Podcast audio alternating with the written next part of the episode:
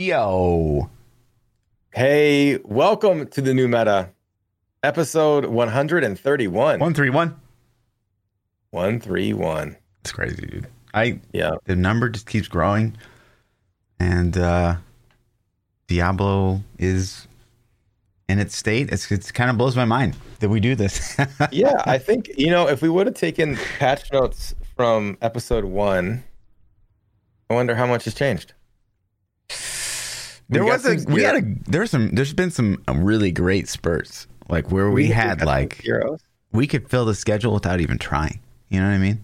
Yeah. Like, well, see, here's the thing, man. We're just amazing at it now at this point, right? Right. But I'm just saying there have been times where it was very, very. I mean, like tonight, I will say it's really easy to fill the schedule tonight because there are a lot of things, little things from a bunch of different places, but there is actually a lot in the Diablo /ARPG universe to talk about. So sometimes the Diablo juice weeks were actually harder weeks, though. It felt like even though we had the juice, it was like it wasn't talking about some of the same subjects for an hour at the same time. I was like, you know, sometimes it's nice just to ad lib. I feel like we got some polls this week. Anything interesting happen at all this week? Did you pull up that clip of you with the link, the link? No, dude, you should have got it. Do you still have it? Do you have the clip? I don't even. I think was it? X? I don't have that. YouTube edit was fantastic, man. Did you see how he like made your head get big? No, that was my head getting big because I did this. I went like this. Oh, I thought he edited that. He just put the music in with it. I thought he cropped it. Did the dial-up modem thing? Yeah, it was good, man. That's a good clip. I thought he like blew your. I was giving him more editing power than he deserved or credit. Yeah, but yeah, I hit a 6 link on my very last fusing on a fucking god tier chest, and I couldn't believe it because I was like, it was like a 2-3 second brain delay before I finally realized that I had to hit the 6 link. That's because you just get burned, dude. Like your brain just melts playing the game for hours and hours and hours. Well, yeah, and you just don't expect to. Like it was a 20% quality chest, and I probably spent 700 fusings. And I had really 20 left. Get good, man. You know, I don't even want to talk about it. Listen, what you did was insane. So if you guys don't know what we're talking about, Pete Child got a Belly of the Beast. He put 20% quality on it, and in 50 fusings, like just casually, was like, "Oh, this currency can link all the skill gem slots." And so he like sits there and slams 50 fusings and hits a 6-link Belly of the Beast. It was either ever. 52 or 56, but it was the exact same scenario. Oh, well, that changes everything. It was the same scenario as yours, where I was down. I had like 2 left when I hit it, you know. And then I was just like, boom. I was like, oh, cool. That was easy. I don't think it was the same scenario at all. And then I messaged you. I'm like, hey, cool. Look what I made. I was like all proud of myself. You know, I'm like, hey, check out what I made. And then you're like, how many did it take? And I'm like 50. And you're like, I don't even remember what you said. You're like fucking 50 or something like that. Are like, you kidding me? And I was like thinking like, oh shit, did I waste a lot of mats? You know? And you're like, that's like literally nothing. And I'm like, oh, cool. Good. Yeah, that is actually nutty. Like you got the new medicine. Someone did a podcast or a thing of like the average, right? So if you 20% quality of chests and you're actually trying to manually fusing, somewhere in the realm of like 1,500 fusings, and if you have like what's 20, it if it's a 0 quality chest, like it's random. It's everything's totally random. So it could be like 5, it could be like 2,000. But no, I know. Like, what's the percent? Did anybody do the percent? I don't think so. Because I actually burned like 15 before I realized that it wasn't 20 quality. I didn't know. Like, I didn't know that the quality mattered on that. So I burned probably 20, and then I'm like, maybe there's a way I can like make this better. And then so I'm like, well, the quality's low, and I was like, let me juice the quality up. And so I kind of did it out of oops, and it, you know, helped, nice. I think so, well, but now I know. So. But yeah, that's a pretty strong first chess piece, especially for Lacerate. Yeah, man, that's a really good 6-link. It's going like 2 days ago. I was eyeballing them to buy, and they were going for like 500 C. So it's pretty healthy. And I, you know, it dropped, and then I put 50 fusings into it. So I don't have a lot of investment into it. And then, you know, obviously to get the gems and colors and stuff I needed, but it was pretty easy to make. I got super lucky. So right on. Let's talk about it. The poll kind of goes into what we're already talking about. Yeah. So last week we asked, how do you feel about the new Echoes/Ritual PoE expansion? Option 1, poggers. Option 2, meh. Option 3, worst league ever. I'm gonna go with worst league ever. I mean, poggers, I guess everybody that I've talked to likes it. I don't have a lot of PoE experience. I'm having a really good time. Everybody in my channel is like, hey, this has been one of my favorites. I've seen Twitter posts that, hey, this league's been really good. So the feedback that I've taken in is very positive. How about you? Yeah, same, poggers. For me personally, and from everyone I've heard, the guys that I know play PoE in my chat have been in my chat, you know, 100% of the time. So I know they're addicted too, because I'm putting some fucking crazy hours. So yeah, as soon as I started playing, people like, oh my god, you're playing PoE? Oh my god, this is great! It's awesome. This league's so good. People were excited to see me play it. It was funny. So yeah, it's super addicting right now. I haven't had a good night's sleep since I started playing. I know, same. Last night I didn't even, I was playing last night, but I didn't even stream because I was like a shell of a man because I just had zero sleep. I just no energy to even talk into the microphone. No, I hear you, man. Yeah. It's been rough. Today I got 3 hours last night, so today I'm feeling pretty zombie myself. Low amount of votes on this one, but it's my fault because I put the wrong poll in the YouTube link. And I posted it late, so. But 60% of the vote says poggers, 30% of the vote says meh, and 11% of the vote says worst league ever. That's just people being troll at this point. You remember Heist, right? What the hell? Worst league ever? What? Harvest? And then this will be very topical for today. Mm-hmm. Diablo 2 Resurrected. Do you think it's actually happening? Yes or no? We're not going to talk about that. No. Skew the poll. But first up, Diablo 3. Right? So if you guys don't know, the Darkening of Tristram is going to end January 31st. So if you haven't gotten your meme red soul gem and all the cosmetics, the actually kind of cool cosmetics that come with that event. The portrait frame is my favorite portrait frame. One of them. The Diablo one. It's pretty dope. It's your last chance before it ends until next year. I hope we're assuming maybe next year. This could be your last chance ever. No way. There's no classics team to reboot it now. Oh wait, I'll talk about that later too. But Diablo 3 was never with classic. It was with one guy basically. Well, he's not on classic. No, he's not. Is he? I thought he was. I think that they're on their own special little DevOps team of. Are they? I thought they were umbrellaed under classic. I don't know. I don't know. On an island. Could be stranded. Yeah.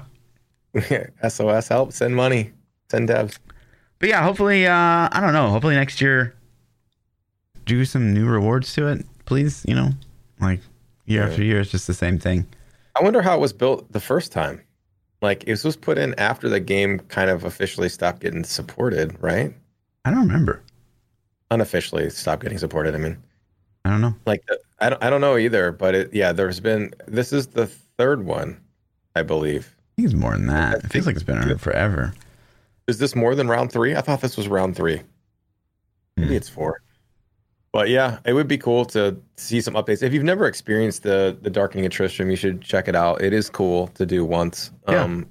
I have zero desire to go back into it ever again. No. But for that one time, it was pretty cool, you know? Mm-hmm. So yeah, definitely worth checking out.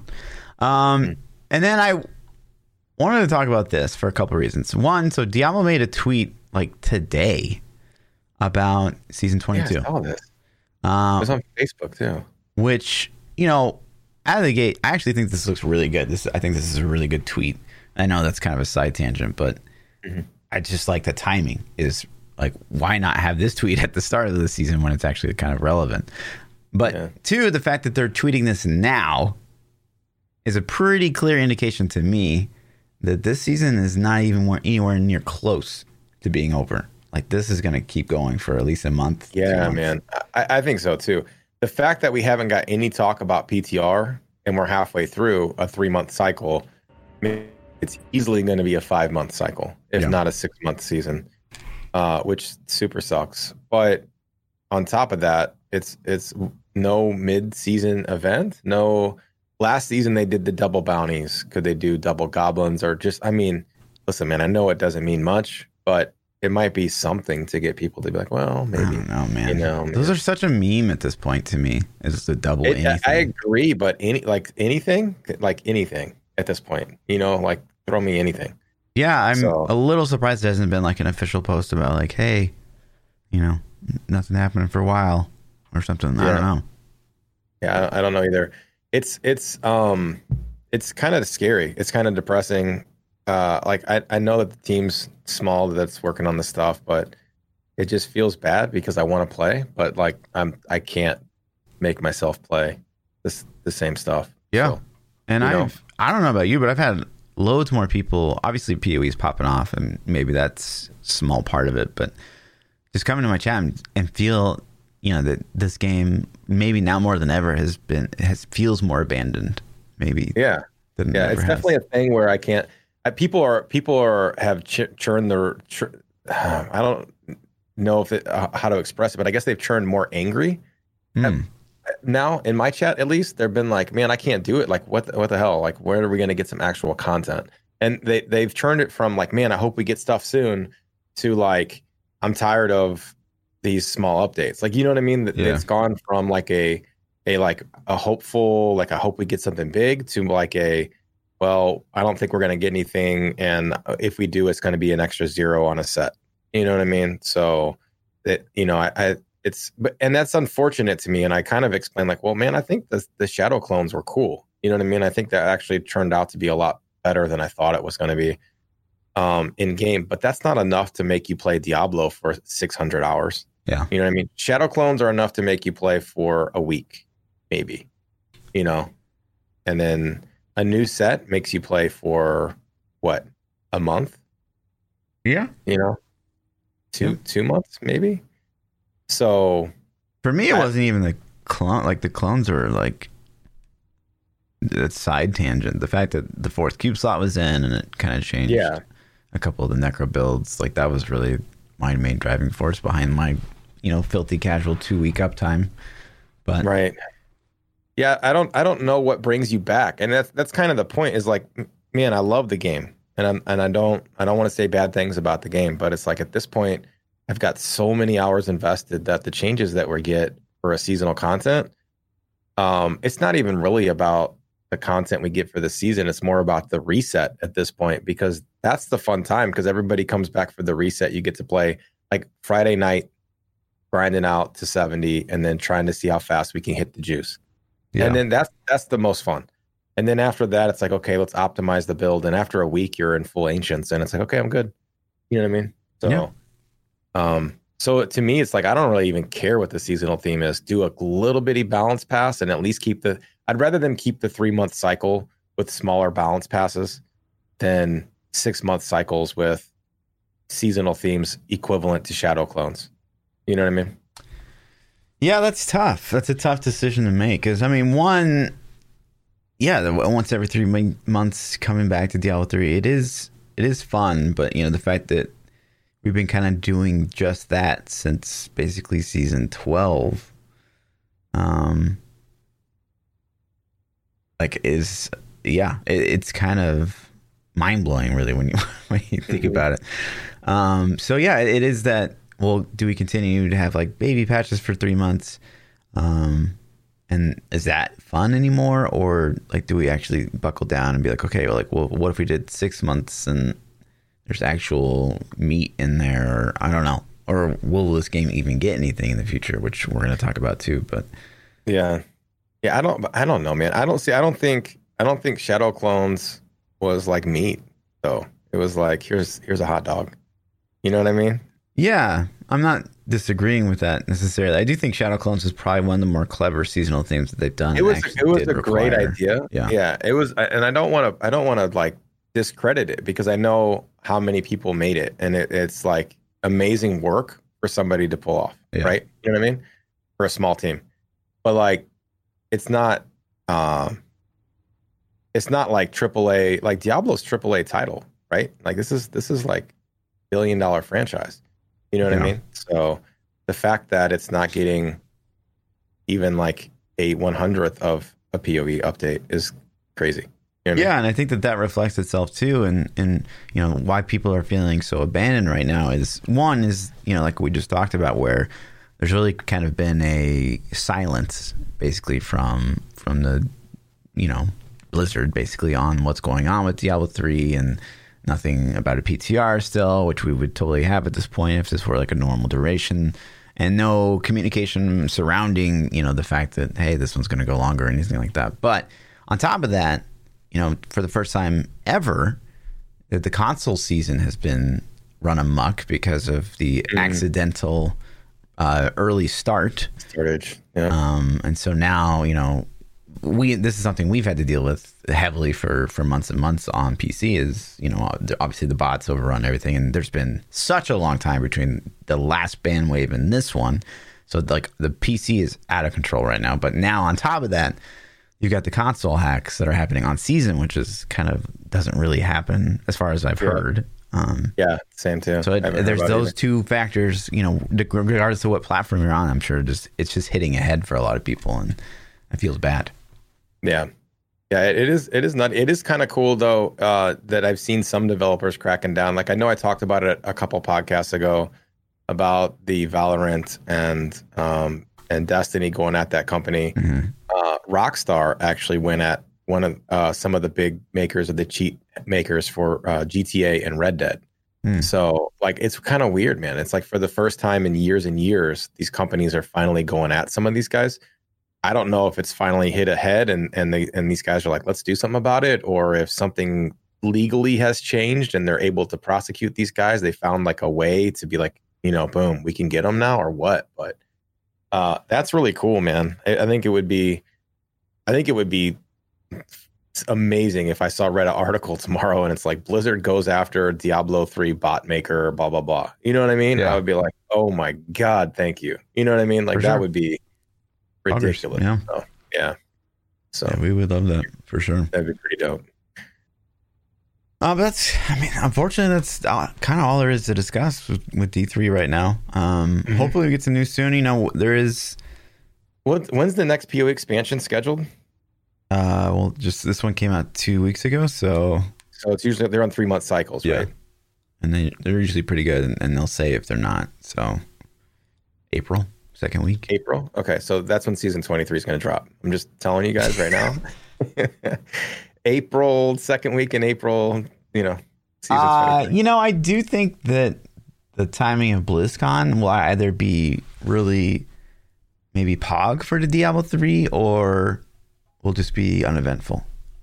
I think BlizzConline is going to be amazing for Diablo. I just don't know if it's going to be amazing for Diablo 3. Do you think? Like, I need to put a pinpoint. Hang on. Dude. I'm gonna write something down. I'm gonna put a pinpoint in this. Okay. Okay.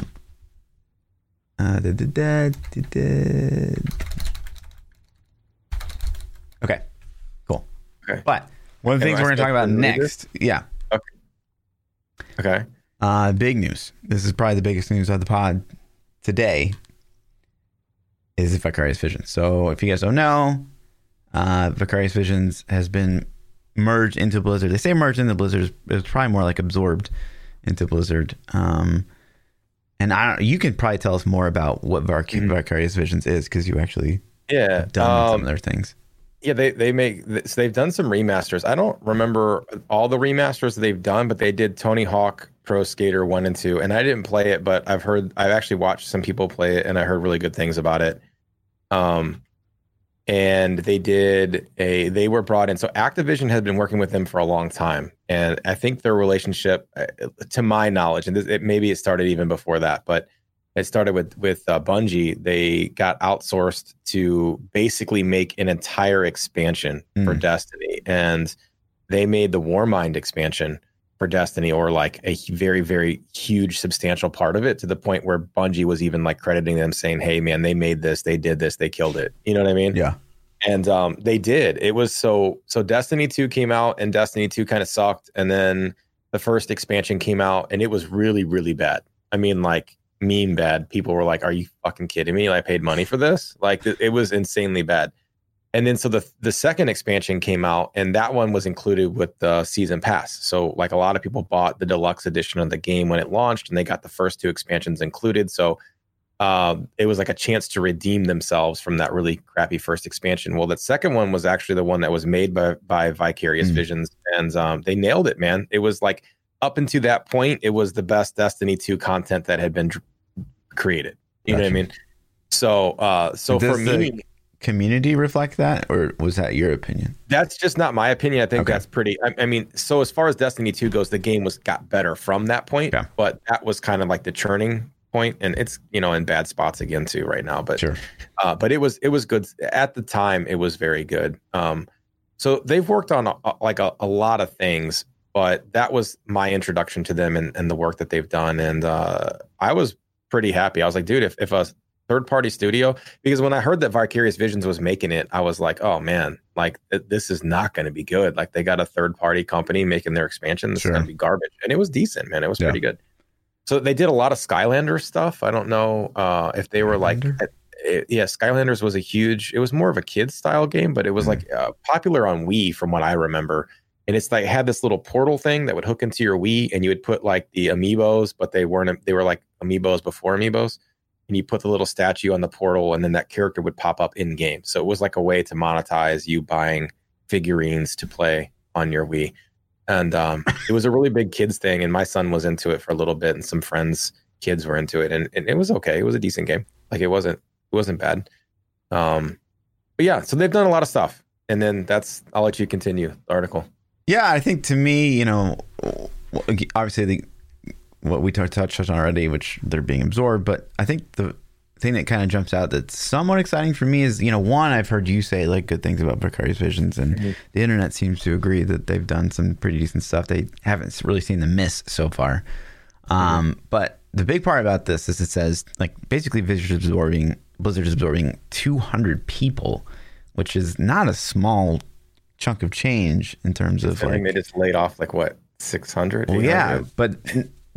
probably a big chunk of that is developers, so they just gained like quite a bit of development power, which leads me back to like maybe that sliver of hope for D3, because you know the other part of this article, what's being released right now, is Jason Schreier, you know, the guy that's known for like leaking things, and I don't know, I feel like over the past 2-3 years we've had so many Jason Schreier articles. And some of them have been like on it, and some of them have been like, well, that was totally wrong. I don't know. I don't remember the totally wrong ones, but I do remember a couple of the totally in ones. Yeah. Where he's gotten it. But he's like the guy, right? He's like he's the guy, the leak master, the face of leaks. If a dev gets pissed, like they know who to contact. Right. They're like, hey, I want to spill the beans on this dev company. I'm going to call Jason Schreier, and then the whole world will know. Right. So. You know, I'm sure he probably gets some bad leaks and things too, but it's interesting that he got it, because it's like, man, even if somebody were to leak something like that to me, I'd be like, you can't report. I wouldn't be able to report that. Like I couldn't get myself blacklisted. Like I guess he's big enough that he can afford all the devs to hate him. You know what I'm saying? So I'm like, man.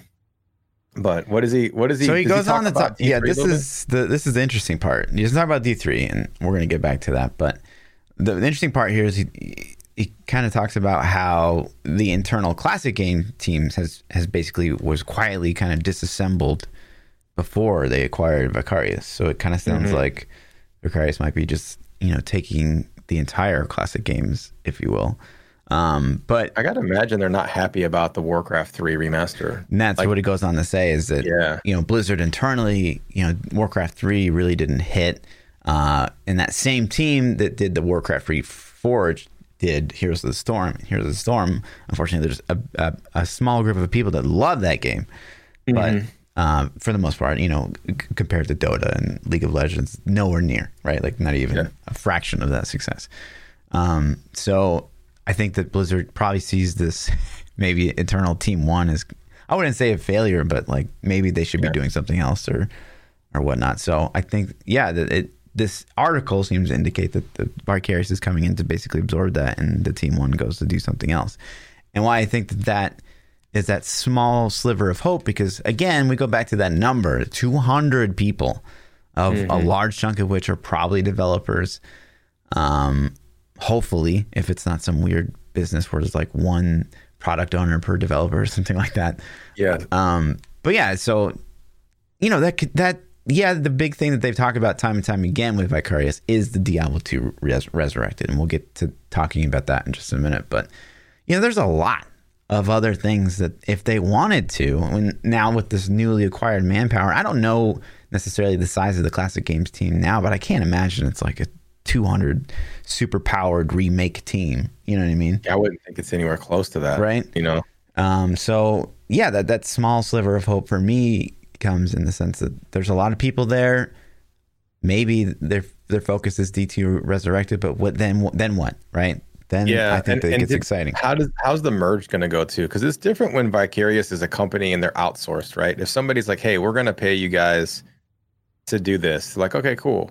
But then when your company gets bought out, it brings up like a uncertainty. Yeah, for sure. I feel like people are like, oh man, I'm going to lose my job. And is my new boss cool? And are they going to make me move? And can I work from home? Do I still have the same bet? Like, just it just changes stuff, man. It just does. And so them getting acquired, or however it went down, you gotta wonder there's gonna be some fallout, and are they gonna make these guys move? And like, you know, so hopefully they keep their high-end talent that's producing these good things. Okay, so I hear what you're saying, but I think that this deal is a little different because Vicarious was a fully functioning studio already.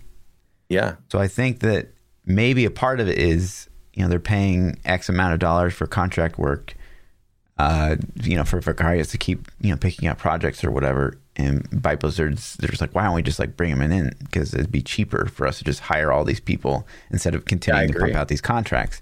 So I don't foresee this as like a, I don't know that if anyone there would, you know, be in question as far as like, oh, I'm worried about. I mean, your devs maybe not, but I'm sure like your marketing people are going to be like, well, we have marketers.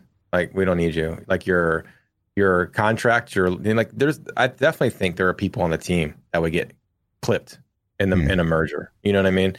But your high-end talent probably wouldn't. You'd be like, yo, hey, this is John. He's the, you know, lead dev, and his team's right here, and you know his team's probably cool. You know, but Sue over in marketing, like, sorry, hey, Sue, I'm sorry. Yeah, you know I mean? That could definitely be a thing. You know, I'd like to think.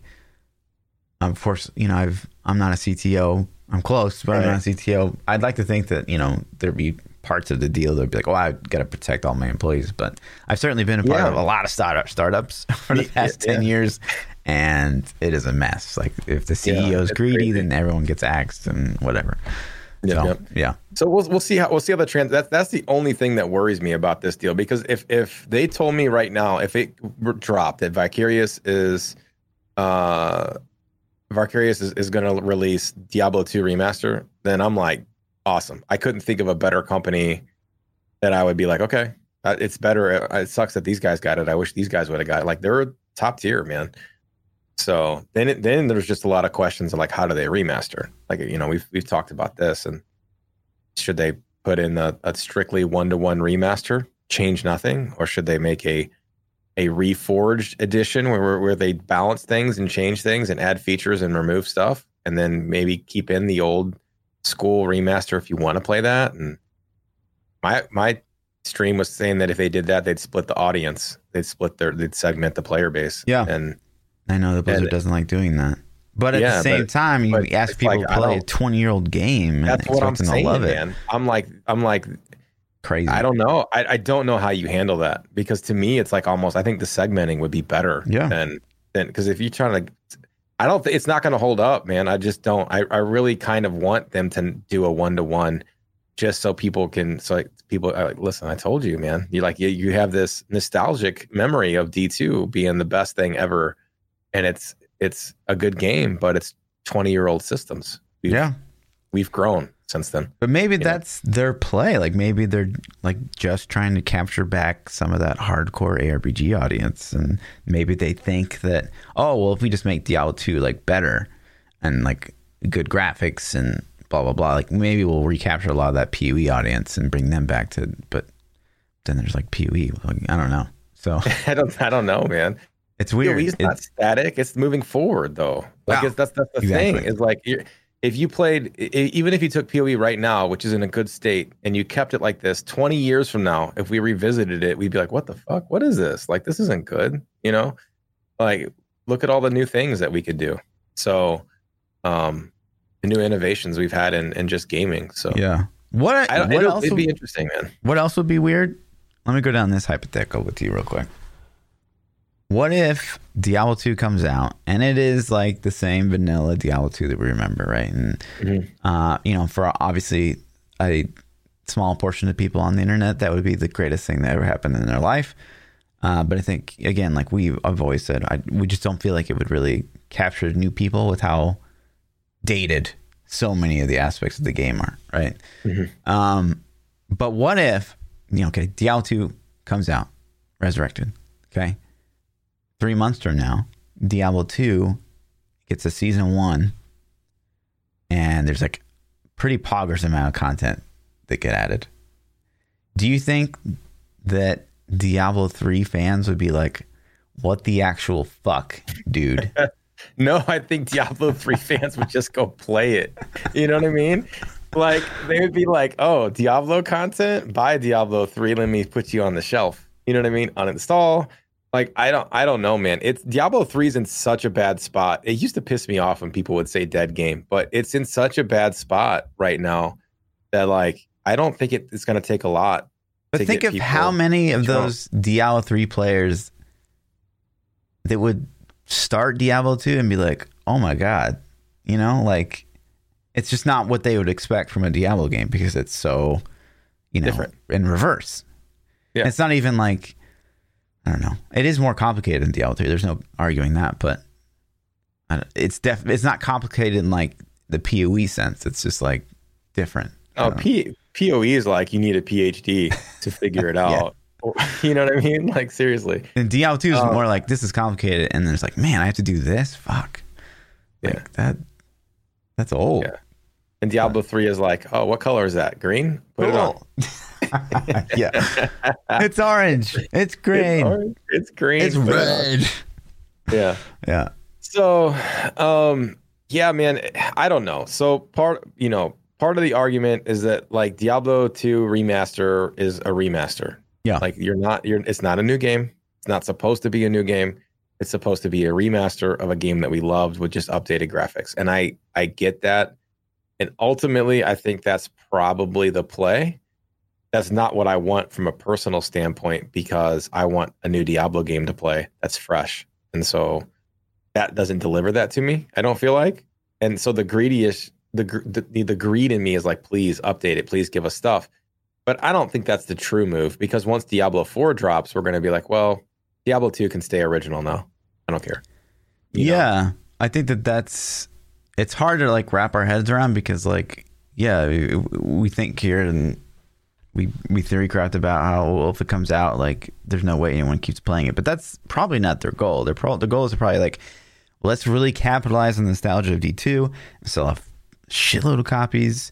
And, you know, people will be able to play that game that they loved. And we don't really care if in 3 months from now, everyone's like, well, that was fun. Let me go back to PoE or whatever game I was playing already. Maybe they're just really trying to capitalize on just getting some sales out of it. I don't know what the plan is. Obviously, for us, it's like, well, we're thinking about Diablo as like a platformer. So, like, we want like maybe a better version of Diablo 2 that like maybe gets seasons and like updates and like, okay, this will be something really cool to hold us over until a leaderboard Diablo 4. Like, get bots and something. You know what I mean? But yeah, I think that maybe that's not what this is going to be. It's going to be the strict. If it's the same one-to-one copy and the gear is the same with the same stats and drops off the same bosses and the same things, like people like Llama are just going to be like, they're already going to know all the things, man. There's no discovery there. I just don't see. Yeah, but that's they would. They're still playing it. Yeah, there's no. There hasn't been discovery in 20 years. That doesn't bother them. I guess, man. I just don't like. I don't. It'd be interesting to see what they want. Like, would you want them to at least randomize some of the stuff? No, probably not. If you are still actively playing Diablo 2, you. I mean, we had Llama on the pod. He's like your perfect prime example of someone that still loves. I just can't get it. I just can't. I just can't. I don't understand how you could grind it for 20 years and be like, yo, I want the exact same thing. Like, they're going to redo it. You have an opportunity to improve. And they're just like, nope. It's perfect. But here's the thing, right? So, yeah, clearly the remaster, the Resurrected is probably not for us, you know. Zoomers. And that's my thing. As I keep wanting it to be a new game, a new Diablo game. But let me ask you this. What I want. So I got to like not do that. Right. But you're still going to buy it. Mm-hmm. Yeah. And so I think that's ultimately probably their play is it's like, well, we're all going to buy it just to try it. Like, okay, it'll be cool to play through Diablo 2 again. But ultimately, like those of us that are diehard Diablo fans are like, fuck, like now what? Like, do we get Diablo 3? And I think that's, again, we go back to that sliver of hope is once this Diablo 2 remaster's out, if it's like we think it might be, right? Or it's a straight carbon copy, just way better graphics. And, you know, there's not that much to change. Like, so that project's done for Vicarious. Like, you're going to have to support it and stuff still, but maybe that opens up like a small team to work on some D3 stuff. I don't know. I'd hope, man. I would hope that they could pull that off anyways, right? Like, here's a couple extra dudes. Or Blizzard just gives them the next thing to remaster. What would be the next thing to remaster from Blizzard? StarCraft? I guess. I mean, they didn't even... Yeah, I guess. StarCraft 2 at this point. You know what I mean? Yeah.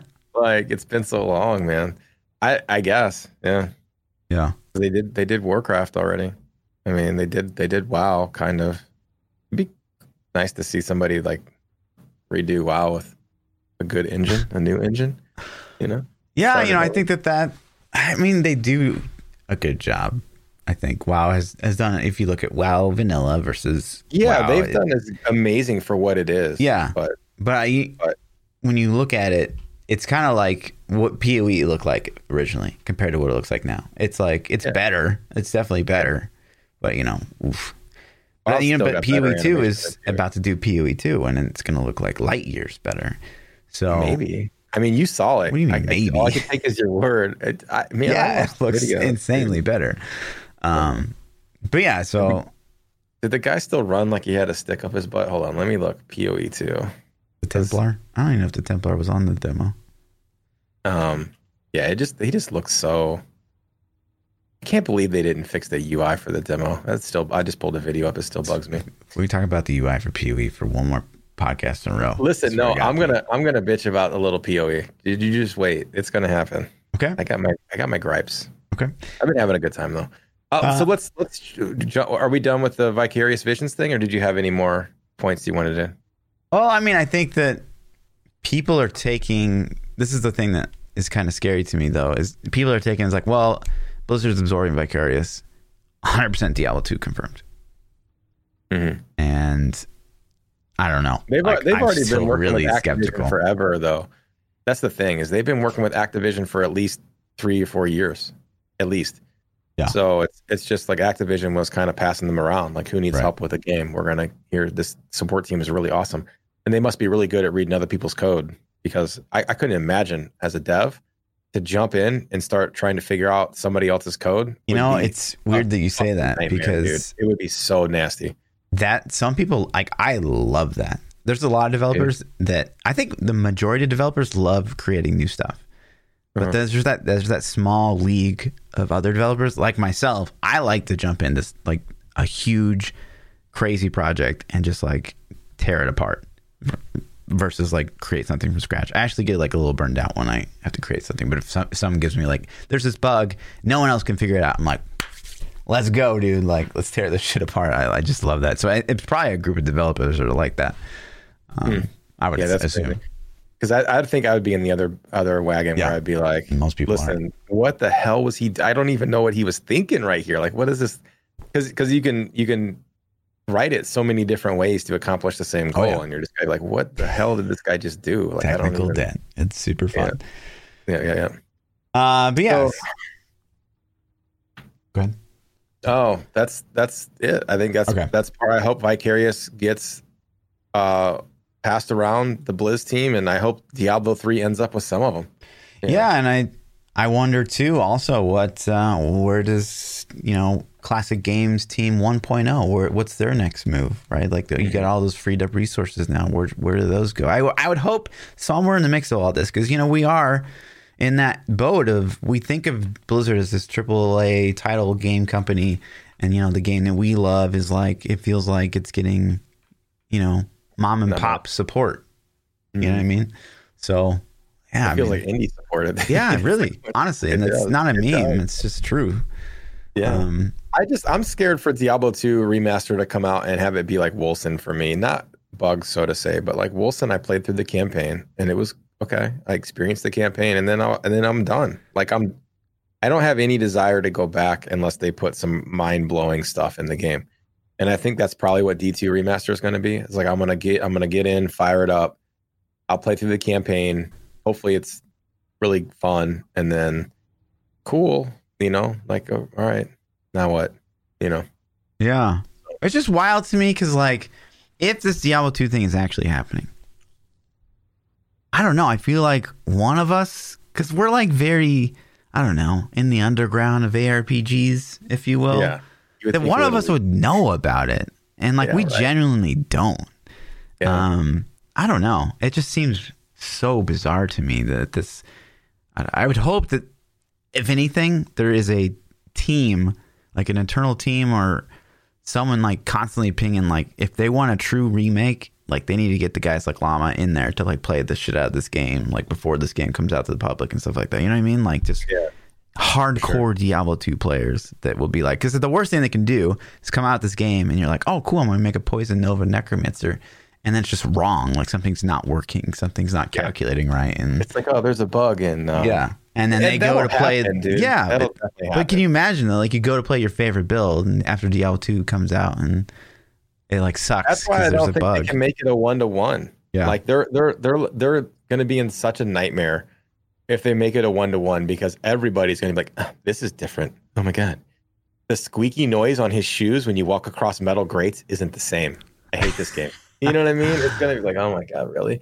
But it would be really cool to see what they can do. Like I thought Final Fantasy VII Remake was decent. It wasn't the original by far. Like the original was a better game, but as an experience, it was still a good story, and graphically was phenomenal.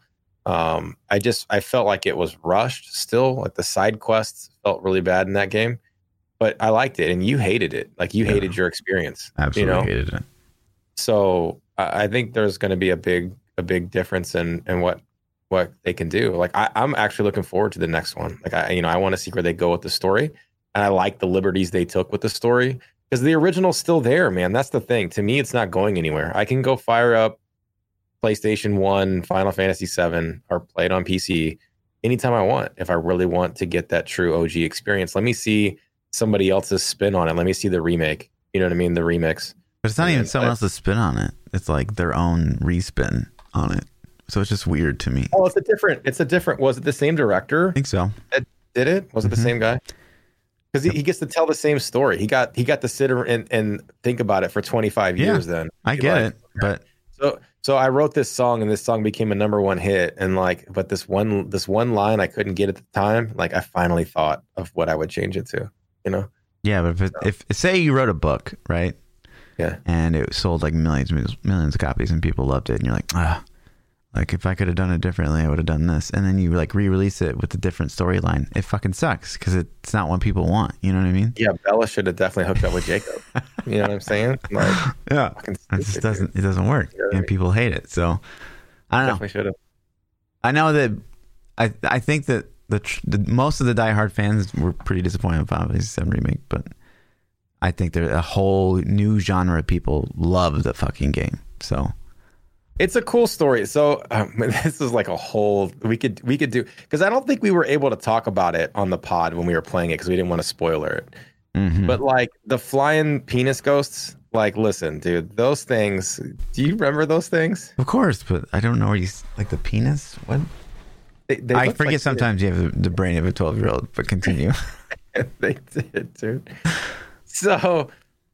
They did not need to be in the game. No. Like, I don't... That thing I agree with. I'm like, what? Why did they put... Like, that was kind of silly. The whole last scene was ridiculous. Ridiculous. And so they only did the ghost to, like, tie the last scene into everything. But they could have done it without the ghosts. Or they could have just made them look cooler or dead or better or different. They were just... That just felt like, what? Like, whose idea was... Like, this wasn't fleshed out, you know? So... I'm excited to see what happens in the next one, though. I want to see where that goes, but we'll save that. Sure. I think the next one, like the only saving grace is if it does become like, because the next part is like the open world, and it's not. It's going to be just like it is now. It's going to be linear bullshit. Yeah. Then it's going to fucking suck. Yeah. I'm into the story, man. If they make me do, then why did you like it? The story was terrible in the new one. No, I like the extra things they added. You did not like the ghosts, and you did not like... No, I didn't like the ghosts. I thought everything else was good. Seeing Zach and like everyone, like, oh, everyone's chilling. Okay. That was all right. Come on. The Jesse side quest area, that was fun. That was cool. I was like, oh, this is like side stuff that you didn't know. You know what I mean? It was all new story. Whatever, dude. All right, let's talk about what we've been playing. Well, do you want to hit BlizzCon line? Yes. So? I do. Talk about this timeline. So there's not a ton to talk about here, and that's one of the topics is the lack of topics. So one of the big upvotes on Reddit right now is, and they're not wrong. It says 1 month until BlizzConline, and really no posts about leaks. How is this even possible? And yes, we just did spend like half an hour talking about the Vicarious Visions and that leak, but for a BlizzCon, that's really not that much juice. You know what I mean? Do we have leaks a month out of other BlizzCons? Yes. We didn't know about Immortal a month out.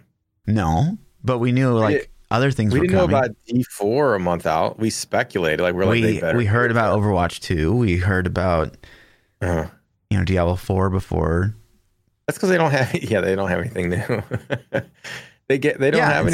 So that's the scare that this is it. Yeah. The BlizzCon line's coming up, and there might not be that much juice to be displayed because we're not. Maybe because leaks. They don't have to use outside vendors to set up. Yeah, I don't know. That's true too. That's true. So they don't have to print flyers and posters and hire producers and camera guys and set up stages. Maybe they can keep it internal and like, listen, if this leaks out, I know John did it, so you're fired, John. Yeah, So there was that, and the only other bit of news about BlizzCon that I have, and it's not even really news, but it's just like more information. So Quinn kind of leaked on his stream that he was going to be doing an interview with Diablo 4 people. Okay. During BlizzConline. Okay. So we know that that's happening, which is, I think, good. Would I rather be the new Meta Podcast? Of course. Of course. But I think that's good because I think Quinn does represent, a probably a bit more hardcore audience of the ARPG genre. So I think that is good. And it always kind of surprises me because, Quinn has insane amounts of reach, but. Yeah, his reach is what, because he can say whatever he wants. And then he does. And I think that's always scary if I was a game company. But yeah, man. But you see that from the biggest guys, though. Like here's like, it happens in a lot of communities. And I reference Destiny a lot because up until the last 8 months, that was like my second favorite franchise. Second, to anything that Blizzard didn't make. And some of their biggest guys, man, they got on and they interviewed them at the expansion announcements and then literally ripped them in a YouTube video 2 weeks later. And this same guy is still not blackballed. You know what I mean? It's just like, and why? Because he's got 2 million YouTube subscribers and he pulls in 10,000 viewers on his streams. You know what I'm saying? So you can do that if you have the power because, it's just the thing, it's just like NVIDIA got pissed off at Hardware Unboxed because they didn't like their reviews of their new graphics cards. And so they said they weren't going to issue them review samples anymore. So Hardware Unboxed tweets that out. Linus Tech Tips gets it, who is the biggest, one of the biggest YouTubers, period, let alone in the tech industry, the biggest. Linus is like, what the F? Like, goes crazy. Less than 24 hours later, they sent an apology to the dude, said it was a huge mistake. We're going to keep it. Like, you know, it's just because yeah, it's reach, yep, man. You know, it's true. Fake. It's fake, you know? So, but somebody like us, if we said half the shit Quinn said, like, it would be like, no, these guys are never invited to anything. Well, I mean, I feel like I am there. I feel like personally, I maybe say a quarter, a half, I think, of much toxic shit that Quinn says, but I think I'm in the same ballpark, you know, according to some people who work at Blizzard. So, yeah, which is wild to me, but yeah, I don't see myself as a toxic person, but I think that's why it also makes it a good choice to pick Quinn, because I think a lot of the community realizes that, hey, man, this guy doesn't care if they blackball him, so he's going to ask the real questions, yeah, and be real about it. True. Like, the dude wore a PoE shirt to BlizzCon. Didn't he stream in a PoE shirt? He did, yeah. Like, who does that, man? Like, that's kind of like, that's trollish, but like, that's over my level of troll. Like, I wouldn't do that. I'd be like, man, they're inviting me to the thing. Regardless, I'd still be like, yeah, I'm not going to wear my PoE shirt, bro. Right. I hope Chris Wilson was like, slipped him a couple G's under the table when he got home. Like, dude, he had to have done something for him, right? You know, he had to be like, Quinn, you're the shit, man. Here, you have this brand new computer with PoE installed. I don't know, something, you know, so. Yeah, I don't know. Maybe it's that level of edge that people identify with that or something. But yeah, so that's kind of really, okay, now it's officially, we're kind of done with Blizzard and Diablo news, unfortunately. Hopefully we'll get more in the weeks to come. I would assume we will. But is it time for my eyes to glaze over? I mean, no, you're first up, buddy. Oh, I am. What am I talking about? Your progression, man. How is it going? If you guys don't know, P-Child has actively been playing Path of Exile for a week now? Yeah, so I started the league not when it dropped instantly on Friday, but my normal time at 9 p.m. And I've been playing is you know, as much as I can. I've actually been playing off stream. This is like one of the first time I think ever that I was sitting around and I'm like, I got some time to play games. What game do I want to play? I'm like, I'm gonna play POV. Started a Lacerate Gladiator. It's been pretty good. Got him pretty juiced up. I've been playing Trade League. I've been actually enjoying Trade League, and he's decently geared. I feel like, I don't know what's crazy geared, but he's, you know, I'm doing. I haven't gotten any maps higher than tier 6 yet, but it was like a total joke at 6, so we'll see how high it scales. How fast does it scale up? I mean, that's like saying somebody's like, "Yo, I did tier 5 in Diablo 3." Like, I get it, man. Like, I totally get it, but I just can't get the maps to drop to see where it's going to start capping at. Sure. Yeah, it's almost like having your full set and being in T1 and being like, "This game's a joke." Yeah, exactly. Yeah, but you can't turn the difficulty up yet, though. Right? You know what I mean? So you can't just crank it up. I'm like trying to get the things to turn the difficulty up, and that's kind of the frustrating part to me. So as a new player, if you are a new player or you haven't played PoE, the Atlas is like, what? Like that when you first see it, you're like, I don't even, what's going on here, man? I'm just running maps blind. I don't even get. So, and then if you're an experienced player, you might still be like, yeah, I don't really know. I just run maps. And then there's like the PhD level guys that are like, oh, if you put this map in this socket and combine it with this and that, then you can get this faster, you know? And it's just like, okay. But I had you try to explain the Atlas to me. Yeah. The other night, and it helped. It definitely helped. But there were still things where I'm like, what does that even mean? And it's just like, yeah.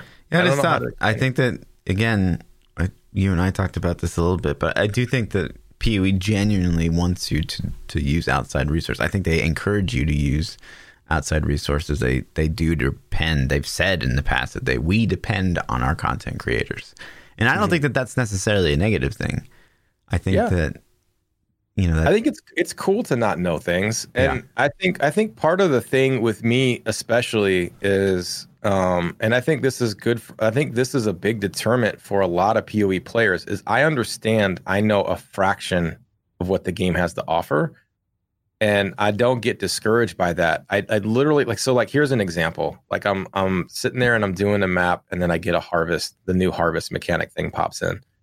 And I click on it and I'm like, dude, I don't have any, like my brain is so full of shit that I've learned in the last week that I'm like, I just don't care or have time to try to figure this mechanic out. And so I just ignored it. Like, is that going to get me the best possible things I can get? Nope. But like there are times there's a learning curve to it. And you have to realize, like, I don't have to know every system instantly full fledged to play the game and enjoy the game and have fun. Yeah. Like focus on the core aspects first and then branch out from there. And that's kind of what I've been trying to do. Good. And it's working. Like I'm having fun. So good. I'd say, if you're trying to get something knocked out first, the Atlas. That's the most important thing to that's what understand. That's what I'm focusing on right now is the Atlas, because I know that's the most important end game. And so once I get a grasp on that and I really can understand how it works, then I'm like, okay, I'm going to start working on other things. But, Harvest feels super complicated in the fact that to be able to play it, you have to understand itemization in the game really well. Yeah. And as a new player, you're not going to know itemization. No, you don't even know what a prefix and a suffix is as a new player. Like, it doesn't make sense. And you're just like, I don't. So, you know, you're like, people are like, oh, learn. You should do the harvest. You should. And I'm like, I don't even know what I'm doing in the harvest. Like, I would have to research so many other things just to put together what I can do in harvest. It's like, that's not, to me, that's not the goal. Like, the goal is figure out mapping. We can get the gear that we need by other methods. We don't have to rely on harvest to get what we need. Yeah. So, you know, you can just get drops, which I did. Like, I got a Belly of the Beast drop, and then I was able to make it into a 6-link and 50 fusings because I'm amazing. And so, you know, but you get the pieces that you need, or you can buy them if you're playing Trade League. If you're SSF, then I don't know, then maybe. Yeah. And I think that's a good thing. I think that you've probably made the right choice. And I think that it's probably easier at first, you know, in hindsight, to look at currency as exactly that. Like, you look at Chaos Orbs, you don't see, oh, Chaos Orb re-rolls my rares. You look at a Chaos Orb and you're like, oh, if I get 20, I can get item X. I look at Chaos Orbs as, you know, it's going to buy me something. And that's maybe, like, it's just an easier thing to grasp early on. Versus like it is. The Chaos Orbs to me are money. Yeah. Like, I don't use a Chaos Orb and it's in whatever effect it does. I don't even know what it does. It re-rolls a rare. Yeah. Rare, right? So like when I see, I don't even really know what it does. But to me, when I see it, I see dollar signs. I'm thinking like, oh, this is gold, and I can take this gold and buy what I want off the auction house. You know. Yep. So. Yeah, I think that's what the SSF teaches. Is like, oh, I can't think of Chaos Orbs in terms of, I think of, oh, this is Zonamods. This is item reforges on a base that I really need. This is something entirely different than what I've kind of trained my brain to think about in Trade League. Yep. And with the Trade League though, it's its own mini game to make money though too. Like I'm finding items, and even though they're not for my build, I'm trying to flip them. Or, you know, I've even gone to the point where, like, I knew a gem was worth a little bit, and I found one underpriced. I bought it and then resold it. You know what I mean? Yeah. So those are just little things, but that's always been, like, I've been doing that in WoW for 15 years. And so to me, I've played the auction house in WoW like a madman. Like, and that was something that I was fun. And so to me, the Trade League is like that, but it's just one of those things where I don't understand the game enough to, like, really get crazy with it. But it's cool. I'm having a good time. So as far as progression goes, I delved a little bit just for fun the other day. I was just like, oh, let's just do it. And I had a really fun time doing that. My sentiment is still the same. I still think that's my favorite activity in the game, but I haven't spent weeks and months and years doing it. And then mapping has been pretty cool. Some maps aren't as fun as other maps. And sometimes if you have to backtrack to get enemies, that kind of feels bad, but it leads me back to some of my complaints with the game are being reinforced the more I play, like such as like just picking up loot, man. Just even picking up loot doesn't feel as good as Diablo 3. And that's such a simple little thing. But when I have to click an item, yeah, dude, sometimes like I guess it drops so much loot that the nameplates aren't representative to where the loot is actually. Diablo 3 does that a little bit too, though. To be fair, near as bad as PoE. Like earlier today, I had to click an item. I swear it was like 10 times. Do you ever do the like ZZ?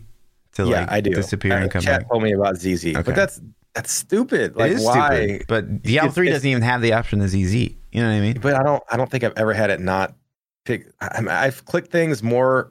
I've noticed my frustration with loot, picking up loot way more than I ever have in Diablo. Like the last couple of days, to the fact where I'm mentally having to stop myself from bitching about it because I don't want to sound like a broken record. Because I'm like, why isn't it picking this up? Like I'm clicking the loot. It's just too much. I don't know. So it's just little things like that. So like, is that the end game? Is that like, don't play PoE, you can't pick up loot? Well, like, no, like it's a little minor complaint, but when you tack those things on with a couple other, it's like, this game could be so good if they can just get a little bit more polish on some of the mechanical things of the game, you know? Yeah. I think, you know, a good portion of that too. I'm not, you know, again, I'm your PoE counselor and I'm not sitting here to defend PoE to the end of the earth, but you know, early on, you do pick up a lot of stuff. The more you learn about the game, and once you can set your own loot filter, you're picking up like about as much stuff as you pick up in like a rift in Diablo, right? Like DBs every time. A legendary ring. I do need those. That could be something good. Click that. Right. And PoE is no different. So right now it's like click all the maps or whatever, the wisdom scrolls, and like you don't need to do that anymore, but like the game doesn't necessarily tell you to like stop showing them. Yeah It's just, but that's, I don't know, man, that's a whole nother rabbit hole of like loot vomit that PoE suffers from, because like if you, what button is it, alt Z, that shows all the loot temporarily? Just alt, or just alt. Yeah, like you can hit and like you see like all, you're like, holy crap, did the guy really drop that much loot? Like that's a little ludicrous. Like when a boss drops like 400, like where was he storing all that loot, man? You know what I mean? Yeah. So but isn't that a pain point they're addressing in PoE 2? Didn't they comment on loot, or is that me daydreaming? No, that's something, you know, that it definitely is, it's a performance thing, right? So if you get this crazy amount of loot vomit that just explodes on your screen, and imagine, you know, 300,000 players playing in maps and everyone's getting loot vomit, you know, that's pretty taxing performance wise. Yeah. So I do think that, you know, the smart loot that they displayed a little bit in Heist, I think is their kind of goal with PoE 2. But it's hard to really say what that's going to look like. Yeah. So, but yeah, it's been fun. I guess that's my progression point. I'm progressing through the maps. I'm working on getting all of the, all the maps unlocked, I guess I should say. Yeah. I don't know if that's the word that the people are using, but yeah, it's been cool. What are the guys called you spawned? The Conquerors? Yeah. The Conquerors. Yeah. See, I'm learning, man. I've killed, 3 of them, and I think I'm getting close to getting the 4th one to spawn. Oh, so. Shit, dude. How many do I have to kill Awakener? 12, 20? 100? I don't even know. Gosh, what would it be? 4, 8, 20. 20? 16 total? No, it would be 20, because Awakener 5 is the first one, technically. Okay. But you can de-level I got Awakener. 16 more to go, then. If I've done almost, 17, because I haven't had the 4th one yet. So we'll see. We're gonna try to get them knocked out this league. That way, you can't ever say, you haven't even killed Awakener yet. But as soon as you kill Awakener, I'm like, well, when did you kill Awakener 8, dude? Oh, when you kill Maven? Yeah, have you even unlocked Maven yet? Yeah, well, she's a thing on my Atlas. Like it says, if I keep killing people, she'll show up. Yeah, she'll invite me to her thing. So yeah, it's exciting. But I haven't done that because I'm like, well, I was, you know, guided to just keep doing the lower tier maps and unlocking all the stuff. So that's what I've been doing. Yeah. So. Yeah. You know, for me. What you? Yeah, tell me about yourself. Tell me about you, Phobit. Whoo! So addicted to this league. I think for me, this is probably my favorite league ever. Honestly, already. I really like Blight a lot, and I really liked it when The Conquerors came out, but this one was just like, it just hits on so many levels. I know the mechanics, not the names. Was Blight the Shadowy Realm one, or was Blight the tower defense? No. Yeah, I think the tower defense is fun, personally. It is very fun. So it's so, like, it changes up like how what you're doing, and I really like that. I really like leagues that change how you play. Yeah. And I don't think that Ritual is necessarily that, but no. If it was just Ritual League, I'd probably still think it was a success, but it'd be like, okay, well, this is kind of like Legion success. So like it's rewarding. That's what I feel like it's Legion improved. It's like Legion 2.0. It's like, okay, this is what was fun with Legion. We're just going to fix it a little bit. Yeah. So, but it's maybe a little bit more controlled because you get to like pick your rewards and reroll. Right. And that feels good. I guess I would like it to be a little bit more Pog, because like, you know, I feel like it doesn't show me that much stuff. It's definitely valuable, and it shows me currency and stuff I can spend on maps, and that's really, really amazing. But I would like it to show me like rare items or item bases even and stuff like that, because I had a really, really hard time getting elder-based weapons on my Pathfinder, and that was really holding me back. So eventually I killed Awakener 5 with just Wasp Nests, which I know you don't know what it means, but I ended up making a new character that I felt like could maybe just do more damage, and something I wanted to make for a while anyways. So I did that, and eventually I was able to progress that character far enough to get the thing for my main character. Now my main character is like flying, but that definitely feels bad. It's like when you just hit a brick wall. So you had to level a whole new character through the campaign again? Yeah, I mean, but for me, that's like 4 hours. It's not... It feels horrible, though. I don't know. To me, it's exciting leveling a new character. Doing the campaign? I don't mind it, honestly, because... Really? Yeah, I like progressing a new character because it's a totally different experience versus like leveling a necromancer for the 100th time. I guess the campaign's a gateway to get to endgame, which slows your time in endgame down, which maybe makes endgame seem more fun and refreshing versus just going straight to it. So I could see the benefit to that. But at the same time, every single league, every single character having to play through the same campaign. I mean, I guess we do it in Diablo, but we've made it a trivial thing, doing it in an hour, you know? Yeah. And I guess 4 hours is not that bad still. Yeah, but imagine every single time you do the Diablo campaign or the Diablo 1 through 70, you're playing something you've never played before. That's why it's different. So you're going through the campaign or whatever, and it's the same every time, but and you know what to expect from the fights, but like how your character handles them and what you're doing and what you're like. Are there a lot of other movement skills besides leap and dash? There's rolling blades, flame dash, dash. Flame dash is what I meant. Yeah, there's a regular dash as well. There's frostblink. Yeah. There's phase run. So there's a handful of skills that people use. Yeah, it's just not all flame. Yeah, dash flame dash is the best. There's no question about that. You can get second wind on it. I'm pretty sure that would be a big upgrade for you if you really like that skill. But leap, honestly, you leap fully juiced up, faster attacks, 20% quality on both. That's gonna feel really fast. You're gonna be really, really surprised, I think. Yeah, leap is one of the better ones. Nobody says that they're using flame dash and lacerate, so I don't know. Is it a thing that people do? It's too high int requirement. Probably leap is too good. Yeah. Plus, it gives you fortify and you get endurance charge on stun. So it gives me all the other stuff, and it actually applies bleeds to the enemies too. So which gives me damage boost. So if I leap on a group of enemies and stop, they already are bleeding, and when I attack them, they're doing more damage from that too, or taking more. I guess somehow. I don't know. It seems like shit's bleeding when I jump. Yeah, I mean, usually bleed's all about how big of a hit you can have. So I would think that would be really bad to apply a bleed with your leap. But I don't know. Yeah, it increases damage. Whatever guide you're looking at. I looked at the gems, but like, there's probably a lot more going on behind the scenes than what I'm realizing, anyways. Yeah. So. But yeah, that's definitely a thing, right? Like, so you're leveling up leap, and you're like, man, this is so slow, and you finally link a faster attacks to it, and it feels better, but then you get like a 20% qual faster attacks, and it's like, oh man, like this is usable. Like this is actually pretty good. But that's such like opposite of what you would, I don't know. I feel like movement skills should be like immune to the rule of feeling slow, but what do I know? Yeah. Cause it's backwards. It's like, this feels horrible. And then it's like, oh, now it feels good. You know, it should just feel good from the start. 100%.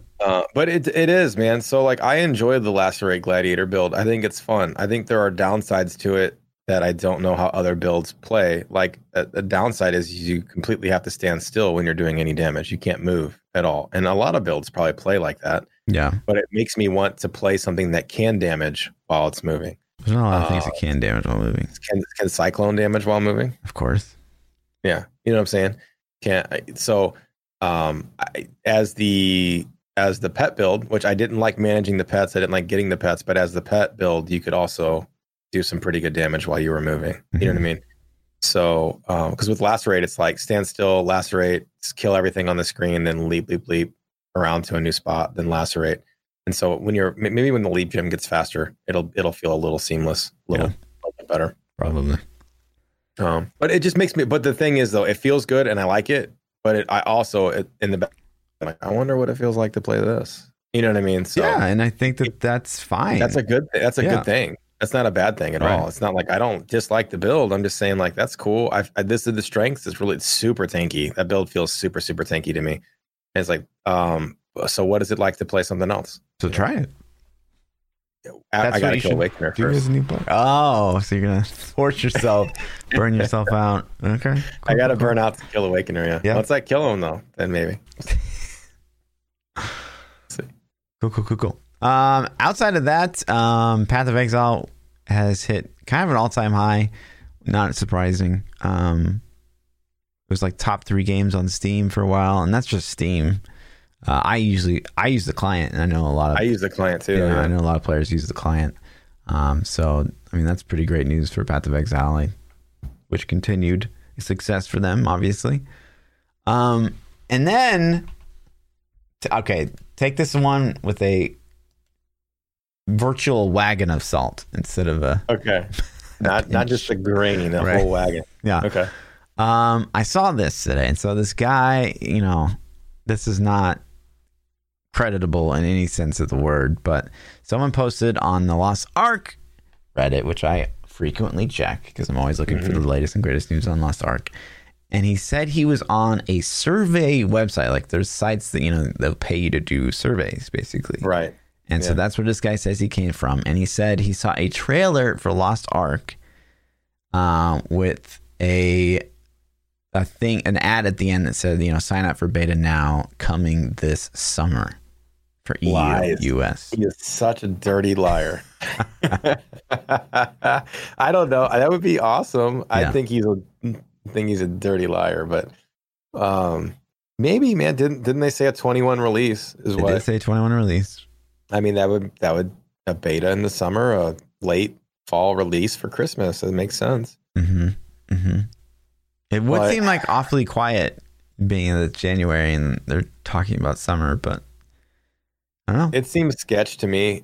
Of course, I hope so. I really do, and I think it would be phenomenal. You know what? Like, I already know Lost Ark would be fun. It's just the monetization. Like, I don't care about anything. Like, they could, I mean, they can butcher the game with a lot of ways, but the monetization is the key piece. Like, that's the piece of the puzzle that's going to be like, are you going to play this or not? If it's super pay to win, then I already know. Like, well, I might level a character up and do some things, but ultimately, it's not the game. Yeah, because it's pay to win. Yeah, so I'm not going to waste time in it because I already know that it can't be what I want it to be. I think that even if this game comes out, like, there's no doubt in my mind I'm going to play it a lot. Even if that pay to win aspect is in, because we'll finally have PvP, and I think the PvP is maybe the best part of Lost Ark. Yeah. So I think that will hard carry. And it would be fun to see how well we could do in PvP without paying to win. Even if we're fighting against pay-to-win people, it would still be fun. Oh, that's why I think it would be great, because you can't bring any amount of power into PvP. It's completely normalized. It doesn't matter what you pay for. Maybe. No, I mean, if it comes over like it is, that's 100%. That's what I'm saying. Yeah. So if there's no pay-to-win, that would be phenomenal, man. Oh. So, but we'll have to see what the PvP feels like. We did one match, right? Was that me? That was you that I did that with. I did some matches, and I'm pretty sure it was you. We did the one we got spanked, but it'll be interesting to see. True. I'm excited, man. Like I said, just please. I'm so nervous, man. I know that Amazon's greedy. I know they're going to be like, yo, it's pay to win. No, I mean, it's not even the fact that Amazon's greedy to me. Like, obviously, that's a huge concern. But the fact that Amazon hasn't done anything but poison games, basically, is what scares me. What was the one game we played that they gave us beta keys to? New World. Yeah. Yeah. That was hot like garbage. Dude. Yeah, it was pretty hot garbage. Crucible was even worse. What a joke that was. I don't remember that one. What was that? It was like a shooter-ish, and there's like classes, but they're like, you could, I don't know, man. It was so simple. Overwatch VR? There's like 3 maps, and there's only like a certain way to play. It was so shallow. So incredibly shallow. Where's the note you dropped down? You wrote down earlier. Was that something we were supposed to talk about? Oh, yeah. So... gosh, we're all over the place.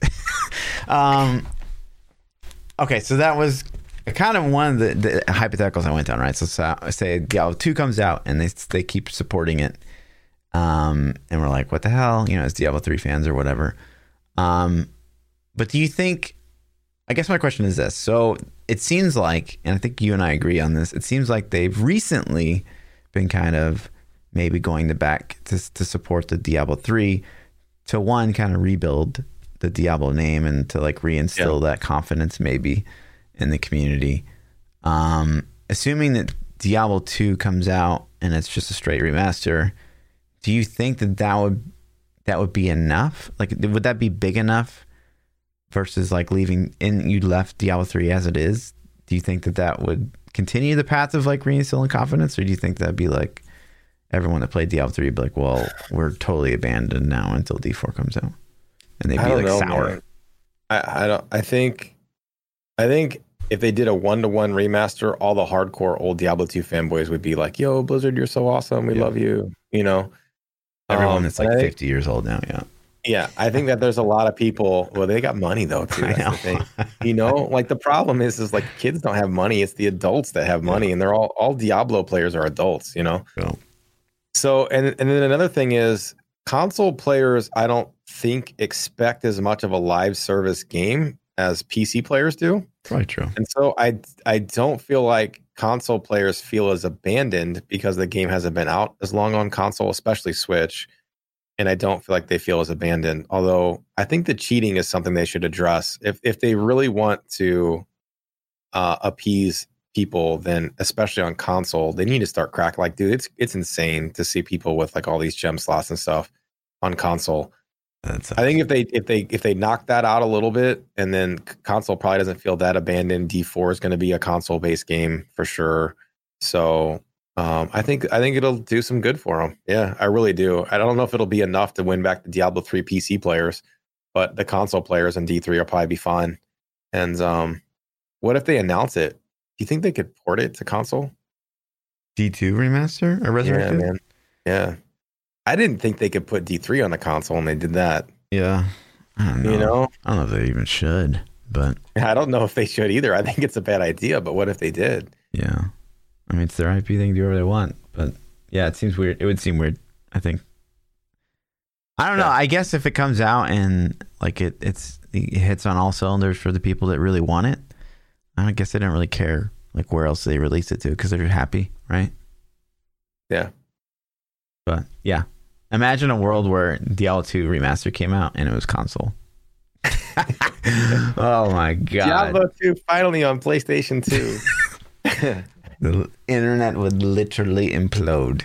Yeah, it would be PlayStation 5 exclusive. Oh my god, what if they did? What if Sony does? We shouldn't even put these out. Listen, these thoughts out in the air. Like that's just not even. If Diablo 4 is placed, oh my god, what if Diablo 4 has new content or exclusive content on Diablo 4? There's no way. Extra tile sets, new dungeon, dude. Don't say never. Destiny did it under Activision. Uh-huh. What if COD does it under Activision? Under Activision. What if they're like Necro class exclusive to PlayStation 5? Yeah. Would you, Fluff? Would you play a PlayStation? Would you buy a PS5 to play Necro on D4? 100% no. No, be fucking honest with me. Yeah, I'm being 100% honest. If I'm okay, so D4 come. You're saying in this universe, Diablo 4 has come across all platforms, but only PlayStation gets the Necromancer. You think I'm gonna play on a console? Exclusive. No, exclusive. You can keyboard and mouse though. You can plug in keyboard and mouse. You would do it, man. Just say you would do it. Tell the truth. I mean, if it's like Diablo 3 console, where it's like different, it's like weird.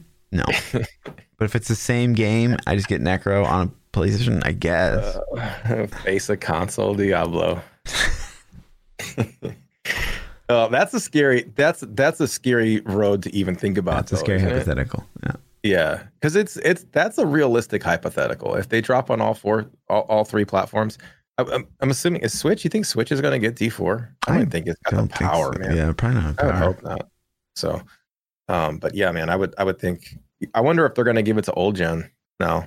That Xbox and I mean, we talked about this last week. I guess they have to. There's so many people that have the consoles. Yeah, I don't know. That kind of sucks too, because that makes me wonder if they're going to have to like downgrade the game to support those platforms, you know? Yeah. I hope that they do downgrade the game and they just do it for those platforms and they leave it pristine. Yeah, I hope. So, I mean, look at Cyberpunk though. Maybe they could just do that. Just release it like really nice on newer gen and then the old gen like barely plays and they just don't tell people and sell copies. You know? I don't even know what's going on because it's Cyberpunk. Yeah. Cyberpunk basically released on old console like PS4 and Xbox One, and they had to downgrade the game so bad. Like there's some YouTube comparison videos where they're like meme videos, but they're real, and it's like 2018 demo BlizzCon or E3 demo, and then it's like Cyberpunk release, and it was like a ghost town. Like there was like one NPC walking down the street, and then the demo had like 6,000 people on the sidewalk. Nice. So yeah, it's pretty funny. I guess that's it. Do we want to hit some? Oh, no, there's more. There's a couple. Yeah.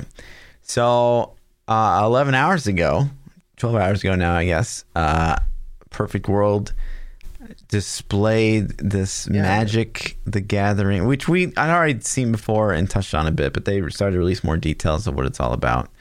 Mm-hmm. So basically you start as a class, and each class has like a card class. It's very, very strange and very unique, right? So you got this class of cards right now. If you're listening, and you can choose between three different card classes, and the way you build your deck is like basically how your character plays, which is unique, and I think a really interesting concept. However, I'm pretty sure there's still no itemization, so it's literally just this card system is like everything. Yeah, there's no gear. Yeah, they haven't talked about gearing at all. It depends. So like Magic in itself has like crazy amounts of cards, to my knowledge. I'm not a Magic player. I've played a couple times with buddies, like in high school. Like I was like, "What are you guys doing?" "Oh, playing Magic." I'm like, "Oh, cool. How do I play?" You know what I mean? And I don't own any cards or anything, but it looks pretty. Like the amount of cards that my buddies had was just ridiculous. We're talking like, oh man, boxes on boxes of cards. So if they do something like that in game, it would make me wonder, like, are they going to have like a gem system like PoE where you can just have crazy amounts of combinations? I don't know. It looks like you only get 4 cards, so that looks pretty limiting. Yeah, you get 4 cards per family, and from their family screen, it looks like there's 2 rows per family. So like maybe so 6, we'll 12. Have to see how deep skills. Like Magic is a pretty deep game, and I would hope that it seems like they're trying to tap into their card game for their ARPG, and their card game is pretty complex, I think. So it kind of gives me a little hope. Looking at the gameplay footage, it doesn't look like, oh my god, I'm blown away. Like Lost Ark trailers blew me away. It looks like it really does. I mean, it's colorful. It's a little bit, Fortnite-ish themed, I feel like with the vibrant greens and neonish colors. It just looks cheap. I don't know. Like Torchlight looks better than this. You think? I don't know, man. I don't think it looks that bad. It just an looks Xbox cartoony. One game to me. But so we'll see how it ends up playing. Yeah. But it's interesting. Yeah, it is interesting. Again, though, if it's just this cards and that's it. I mean, the cards, it does sound like an interesting system. Don't get me wrong. But like this would be kind of a meme to me. I think it just has potential to be crazy with the cards. Yeah. But it could also have the potential to be super pay to win if they're going to make the game free to play and then sell the card packs, like, because that's how card games work. You know, think about Hearthstone.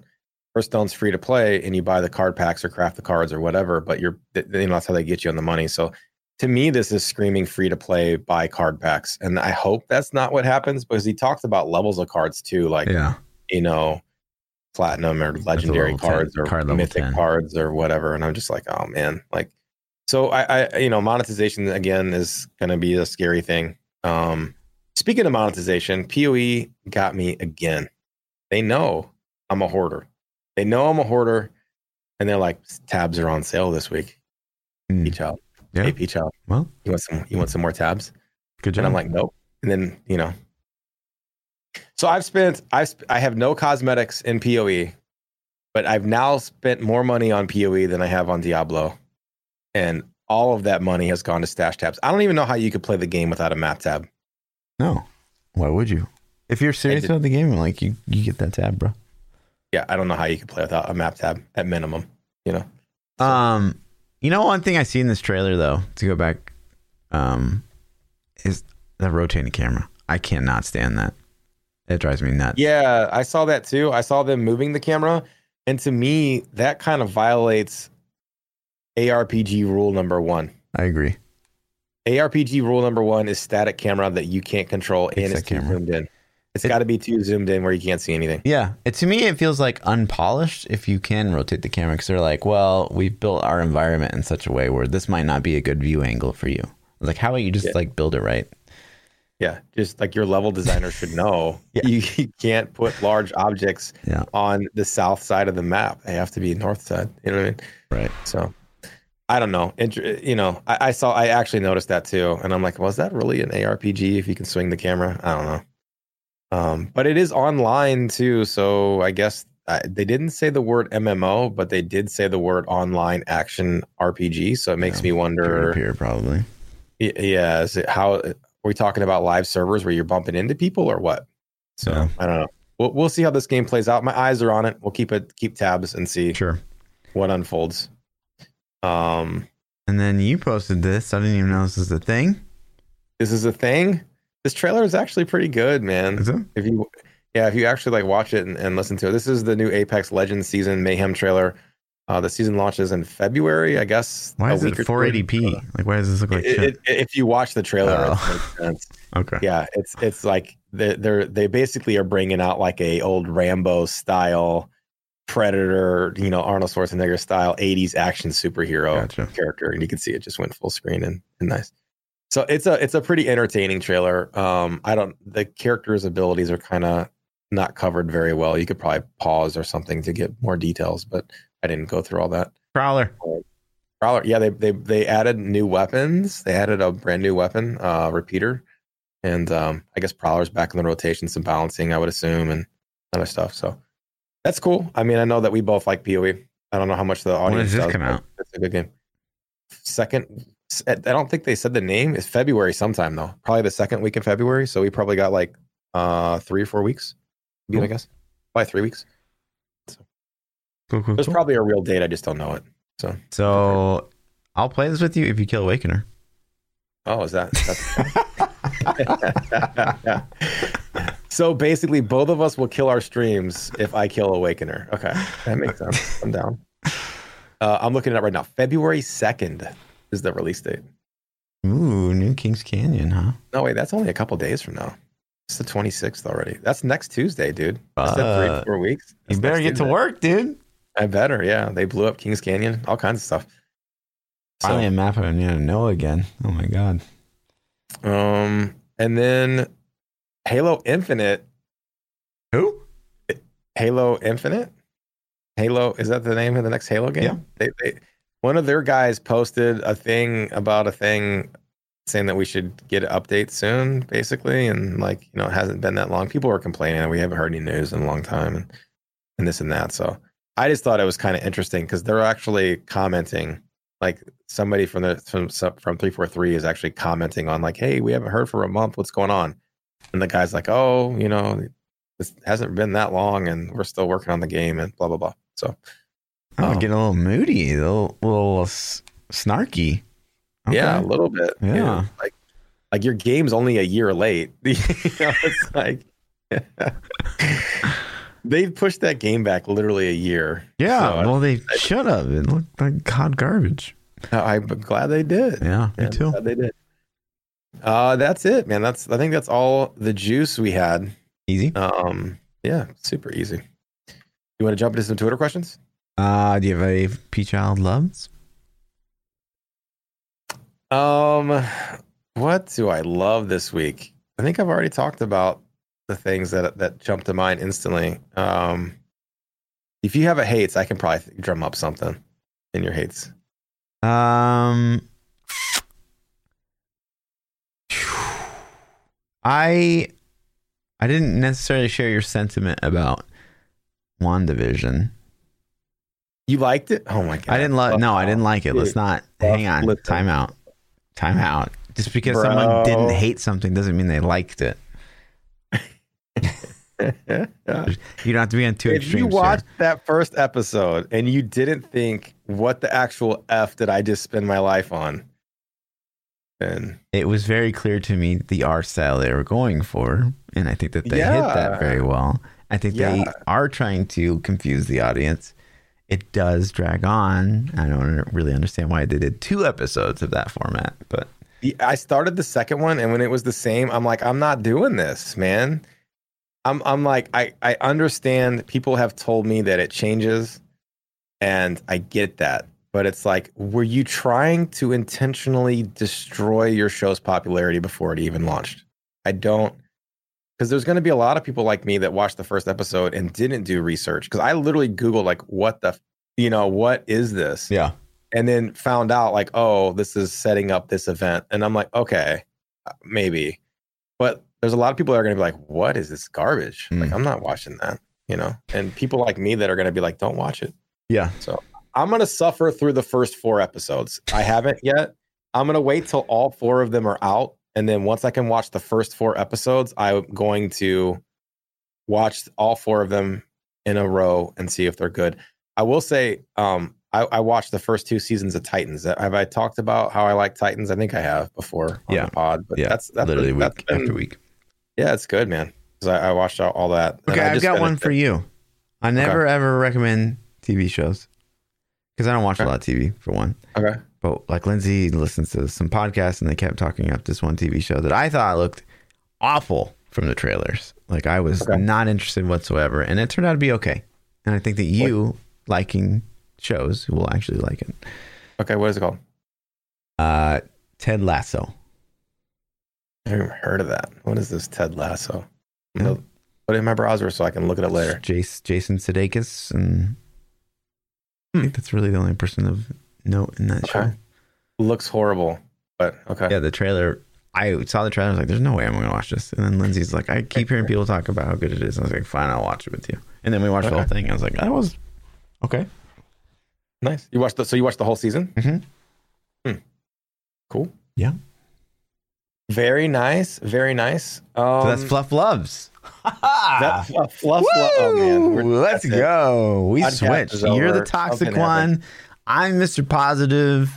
I know. Feels good. P-Child hate segment. I hate having the multiple click items to pick them up in ARPGs. Like expand the loot radius big enough that if my character is in the vicinity, he will pick it. You know what we need in all ARPGs going forward? And I hope the All4 has this. You remember Lost Ark? A pet that picks up loot. You remember Lost Ark?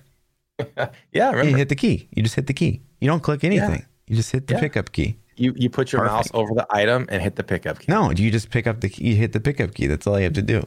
If your character's near it, he just picks it up. Oh, I think I just always hit the pickup key and it over the item. I think I was mousing over the item. Yeah, you don't have to do that in PvE. You just literally go near them and then spam the pickup key and you pick up everything up. Yeah, that way you pick up everything. Unfortunately, when you do that, but it's so much better. Well, Lost Ark doesn't loot vomit you. Right. That game actually, I think, does a really nice job of managing loot. It doesn't. It spits out upgrades every now and then, and you don't get a lot of itemization. Kind of sucks in Lost Ark though. Like if we're comparing the PoE So. Yeah. I'm with you. Like there's not a lot of choice. It's more of an MMO feel to it. That's right. It had more of a always fall back to, right? Because it's like PoE does itemization better than any RPG. Period. Mm-hmm. How do you have PoE's itemization without the loot vomit? How does it stay successful? You can't. Yeah. So then, what do other games do in the future? Are we just gonna have? I shit think tier systems, because we saw last Epoch. I don't know, man. Last Epoch's doing loot filter, like they're doing the same dumb shit. I think the play maybe is you don't make a game based on your loot. Maybe you can make it based on your skills or gems or something. Okay, Magic. Something not both. Yeah, right. It's got to be itemization. I don't know, man.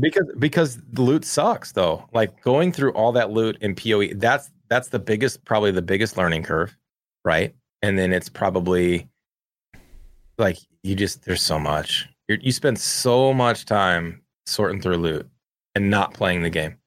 Yeah. Not pew-pewing the mans. Right. You know, like PoE is like a third of actual gameplay. And then the other 2/3 of the game is fucking reading a tutorial or looking at loot. Yeah. It gets so, I don't know what else to say because I've been there, right? I understand what you're saying. And I'm not shitting on the game. I'm not. I'm still having enough fun that time breakdown is enough that I still want to play it. Yeah. But it's like... You just wish sometimes you could give your knowledge and just put it in someone else's brain and the game would be more enjoyable. Yeah. But you can't. You know what I mean?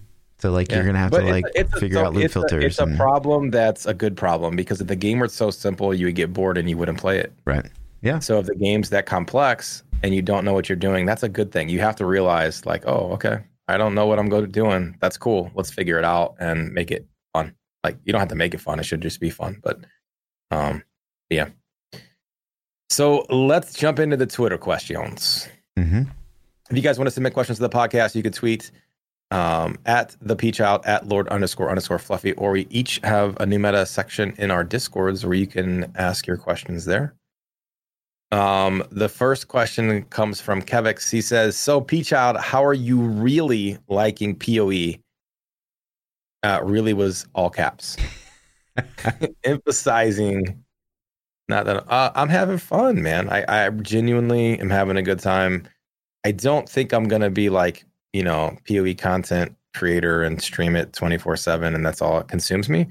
But I definitely think that unless the league launches land with something really big with another game, then I'll probably play every league at least a little bit. And every league I seem to learn a little bit more. Hopefully it just, the knowledge grows and I get better, but I'm having a good time. Yeah. So it's good.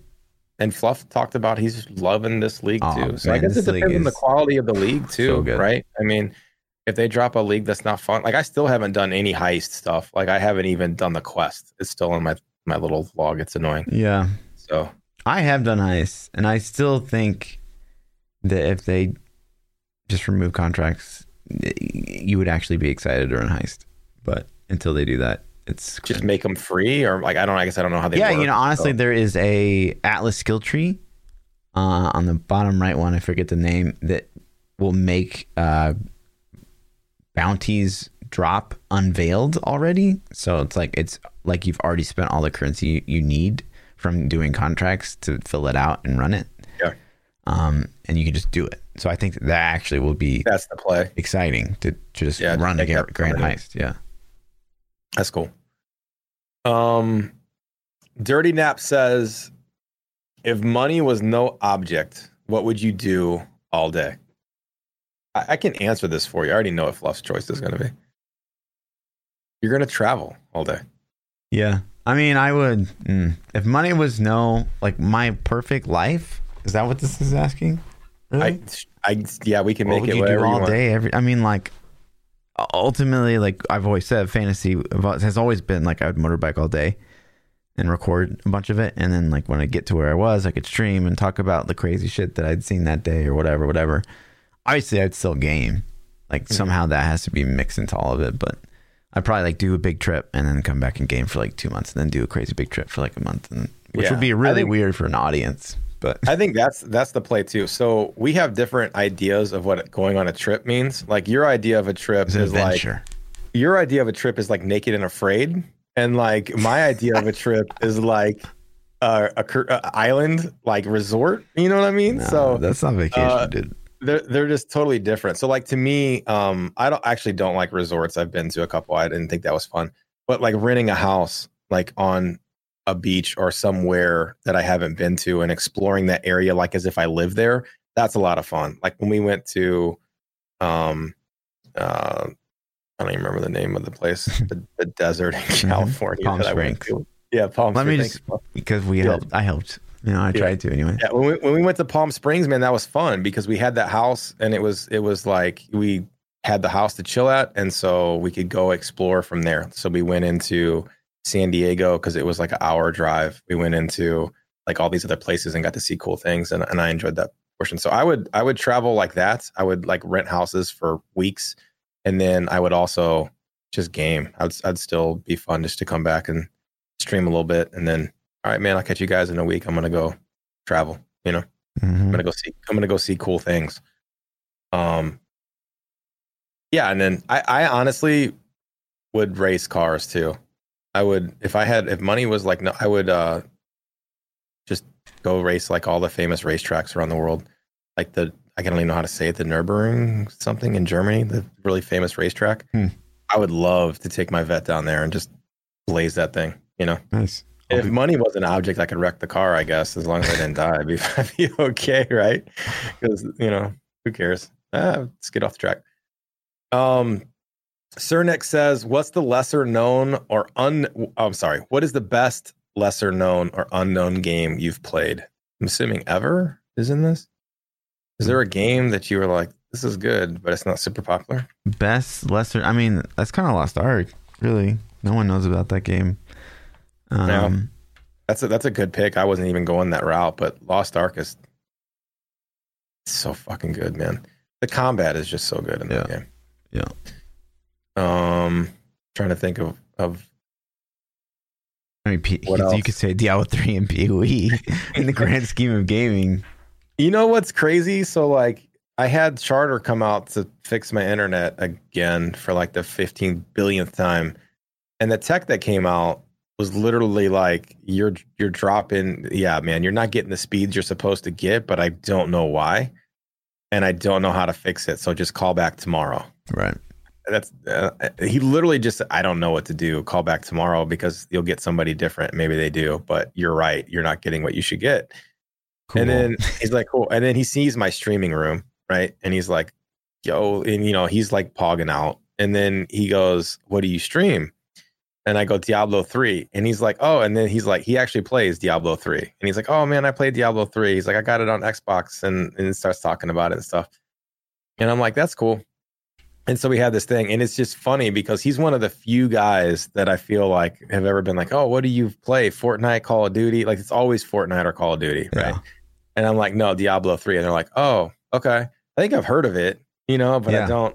And it's crazy. And this guy was crazy. Like, oh, man, I like playing. He's like, man, I play, I think he's like, I play a monk. I'm a monk main, blah, blah, blah, blah, blah. I'm like, oh, cool. Yeah, it is. So, like, Lindsay's brothers, they're all gamers, right? Oh. And I think when we first started dating, the conversation would come up like, "Oh, cool, you stream. That's so dope. You can do that. Like what do you play?" And like Diablo, and it's just like, it's just wild to be in a room sometimes because like you say it to like 30+ year olds. I feel like most people, if they're a gamer, they get it. They're like, oh yeah, cool, Diablo. Like I played Diablo 2 or something back in the day. But like when it's like a 20-year-old, 20-something, or a teenager, or shit, even probably early 30s these days. Well, we're like, what is fluff? We're old, man. I know. I get it, dude. Like, we're old, man. I know. It's just weird how fast you get old, you know? So, yeah, they haven't heard of. I mean, Diablo 2 came out in 12, right? So, in 2012. Diablo 3, I meant. It's like, Diablo wait, 3. What? No. Diablo 3 came out in 2012. So, I mean, my son was a year old when it came out, and like, he's a gamer now. Like, but it's not even like, oh, you streamed Diablo 3. Like, oh, yeah, I didn't. It just blows my mind. People have not heard of Diablo. And that's what still blows my mind. So it's like, if you're a gamer and you haven't heard of Diablo, that's still like a whoosh, that's insane. That's insane to me. And I think that that is, you know, of the all the takeaways you can take out of Diablo Immortal, I think that that is their goal, is to reach a massive audience so that Diablo is like a known thing again. Hopefully they're going to have to spend a crazy amount of money on marketing for Immortal. Well, it's a mobile game, so they're gonna. Yeah, and like my son said that to me when I showed it to him. I was like, "Would you play this?" And he's like, "I don't." He's like, "If my friends played it, but how would they know about it?" Like, he literally said, "How would they know about it?" And I'm like, "Well, you could tell them." But other than that, but they're not going to play. I think that younger generation is more influenced based on how popular a game is too. Like, I don't really care as much how cool it is. Is everybody else playing it? That's kind of like the that's not what he said, but that's kind of like what it kind of gave me that impression of that's what his generation does, is like, if the popular kids are playing it, then everybody's going to play it. And if not, then good luck. But I don't think it hit him. Like, he played it and I don't think he was like, oh, this is cool. Like, my son's he's going to be a freshman next year. He plays COD. He comes home and he plays Warzone all day. You know what I mean? Like, that's what he does. What kind of kids are you raising? A million. So, a million. What kind of kids are you bringing in? Oh, what kind? I think said how many. No. Yeah, man. He's, you know, I don't know. This just sounds like bad parenting. It's not his fault. I should have let him play GTA more. I know. I'm sorry. What's the next question? If Maester Magus says, what can happen in the morning to completely throw your whole day off? Out of coffee, stub your toe, etc. In the morning to throw my day off. Internet's down? Well, sure. Yeah, I mean, I think of like, that would definitely throw your day off. For sure. Of course. You're just done at that point. You can't do anything. It happened to me last, I think Thursday. And you're just pissed off. They, it was like 9 o'clock. No, it was 9:30. I have a meeting every morning at 9:30. It's like one of my first meetings of the day. Sometimes earlier, but usually every day at 9:30 is my first meeting. And I'm like talking in the meeting, and Lindsay yells up the stairs like, "Hey, someone at the front door just said they're going to turn our power off." And as soon as she said off, the whole house went. And I was like, "Did they say how long it's going to be down?" And she's like, "No." I would be like, "Dude, you didn't even give me time to shut my PCs off." I would have been pissed. And then I was like, "What?" And it was just like some dude in the front, like he didn't even have like the Kansas City Power and Light really on his truck, unless you like were really looking for it. I was like, "How long is it gonna be down?" And it was 9:30 until like 3 o'clock in the afternoon that the power finally came back. God damn, dude! Literally all day. I was just like staring out the window. Like, wait, when was this? Last Thursday? This guy, yeah. Like, what was the temperature in KC? It's been cold in St. Louis. Yeah, man, you're not that far away. Yeah, it was cold. I'd be like, hey, bud, I haven't had heat for like 6 hours. Can you? It was effed. You want to turn my power back on? It was super unprofessional. I would, that's, and then not even to give you time to shut your equipment down or prepare. I would have had a couple words probably. I would have been a little heated. I don't know, man. So internet or power are huge things. Sometimes it's PC issues, like me being in IT for the 15 years or 16 years. I don't really have a lot of PC issues, knock on wood. But every now and then, man, you'll get that one thing where, like, you know, your PC is just jacked for whatever reason. And, you know, it's like example, I'm super OCD about that. If something's not running right, it bothers me a lot, and I like have to fix it. So like, I have this little crappy monitoring laptop. It's like an old Surface Pro, like a second gen Surface Pro. So a dinosaur, but I use that to monitor my stream. It just sits on my desk and I watch it. That thing is the biggest piece of garbage. And like randomly one day the Wi-Fi just stopped working on it, and I couldn't fix it. I tried everything under the sun. I had to reformat the thing to fix it. It has nothing on it. It's literally a fresh format with Twitch. That's the only thing I've even put on the laptop. And the Wi-Fi just broke. So just weird things like that. Yeah. Like, just will ruin my day because I'm obsessive, and I'll fix it. Like, I won't let it go. I'm just like, nope, gotta fix it. That is one thing. Like, you come in the morning and like log into your computer and it's like applying updates, and you're like, damn it. That I just won't restart. There'll be times where it's like, okay, I'm gonna restart, and then you'll see like update and restart. You're like, nope, just not gonna do it, man. And we got one more question. It was, where did I go? I lost my sheet.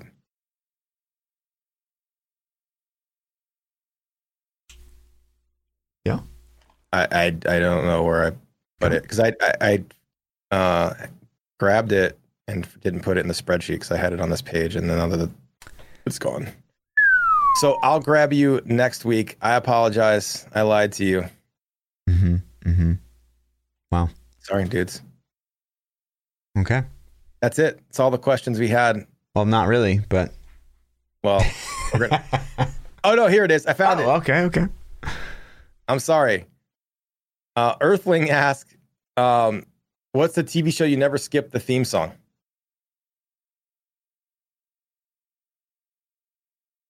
I don't watch this TV show very much, but I have one. Okay, so we're boomers, so like we couldn't skip. The same thing.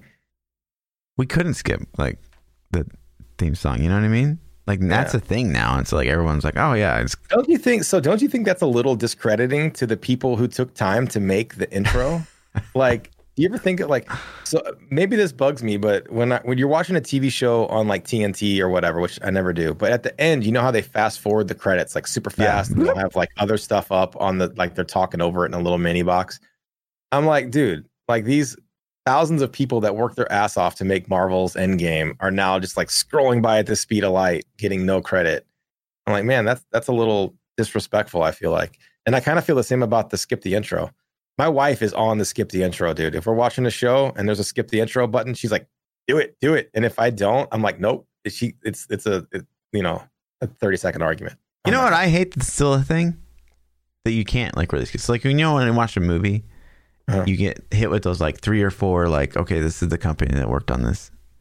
And then the first like 4 screens of text are the same fucking company that you just watched their little, you know, their little 3-4 second video thing. Did you know in the United States it used to be like it was like some kind of movies guild or association rule where they had to put like the credits in the beginning, where it's like executive producer directed by blah blah blah blah blah and the name of the title.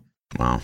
There was like a thing that had to go on the movie. I don't know if it was like legally binding, but to like if you're a part of some kind of a movie association, you had to put the intro credits on the movie.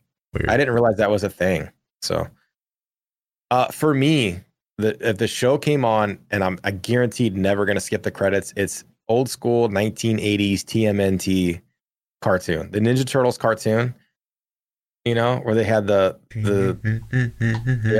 yep. Every time, man. Like I'd rock out to that. I'd sing it along every time. Nice. That's mine. Yep. You got one? I mean, I guess Friends, but only because I couldn't skip. I would totally skip. Yeah, Chat said that George Lucas was kicked out of the Directors Guild because he didn't do that for the movie. Wow. Yeah, I knew that was a thing. Like I remember, like because I remember like thinking, why the hell are these credits in the beginning of a movie? Like every movie, like why do they do that? And it's a thing, they have to do that. So kind of weird. That's it. That's cool. All the questions. Good. If you guys wanted to submit some to the podcast, you can tweet at the Peach Out, at Lord__Fluffy. Drop them in our Discords. Hit us up. Hell yeah. We'll answer them live. If you want to catch more of me, you can catch me on Twitter, Twitch, YouTube, all the places at the Peach Out. Yeah, yeah. And I'm Lord_Fluffy, double O's_ on Twitter. I got to get back to PoE and grinding. We got a lot of things to do still. And you got to kill Awakener, right. So get on it. I'm getting some sleep, dude. No, I'm going to bed. Tomorrow it's on like Donkey Kong. But tonight, I'm sleeping. All right, dude. I guess we don't want to play. Listen, how long do you watched me play a little bit the last couple, like last night. How long do you think it's going to take me to kill him? Honestly, we're one weekend and you're on white tier maps. They're blue, bro. I'm juicing them white up. Tier still because it's tier 1 through tier 5. Don't you talk to me like that. It's white. It's white tier T1 through T5. I mean, I guess I don't know. Depends on If you can focus up, I guess. I don't know. If I can focus up. I'm done. Maybe if you just buy everything you need and then just rush maps, you can get it done. Maybe. That's all I'm doing now is mapping. I'm just mapping. I'm going to hate maps. I'm going to hate the Atlas. I think when I'm done, I'm going to burn myself out. But I'm going to do it. So what do you think? 20 hours? 30 hours? No, probably like 40. I mean, at your current rate, probably at least 60 hours will get you to Awakener. 60 hours? At your current rate, yeah. Because it took you like a week just to get to the maps, so. Yeah. I didn't play crazy hard on the weekend, last weekend. Okay. But I'm not going to play crazy hard this weekend either. Wow, dude. So, 60? I mean, yeah, I don't know if I got that in me fluff. I'm like, you just broke my will. I'm done. I quit. No more PoE. I'm surprised you lasted this long. I'm just kidding. We're going to go hard. All right, man. I'll catch you guys later. All right. Peace.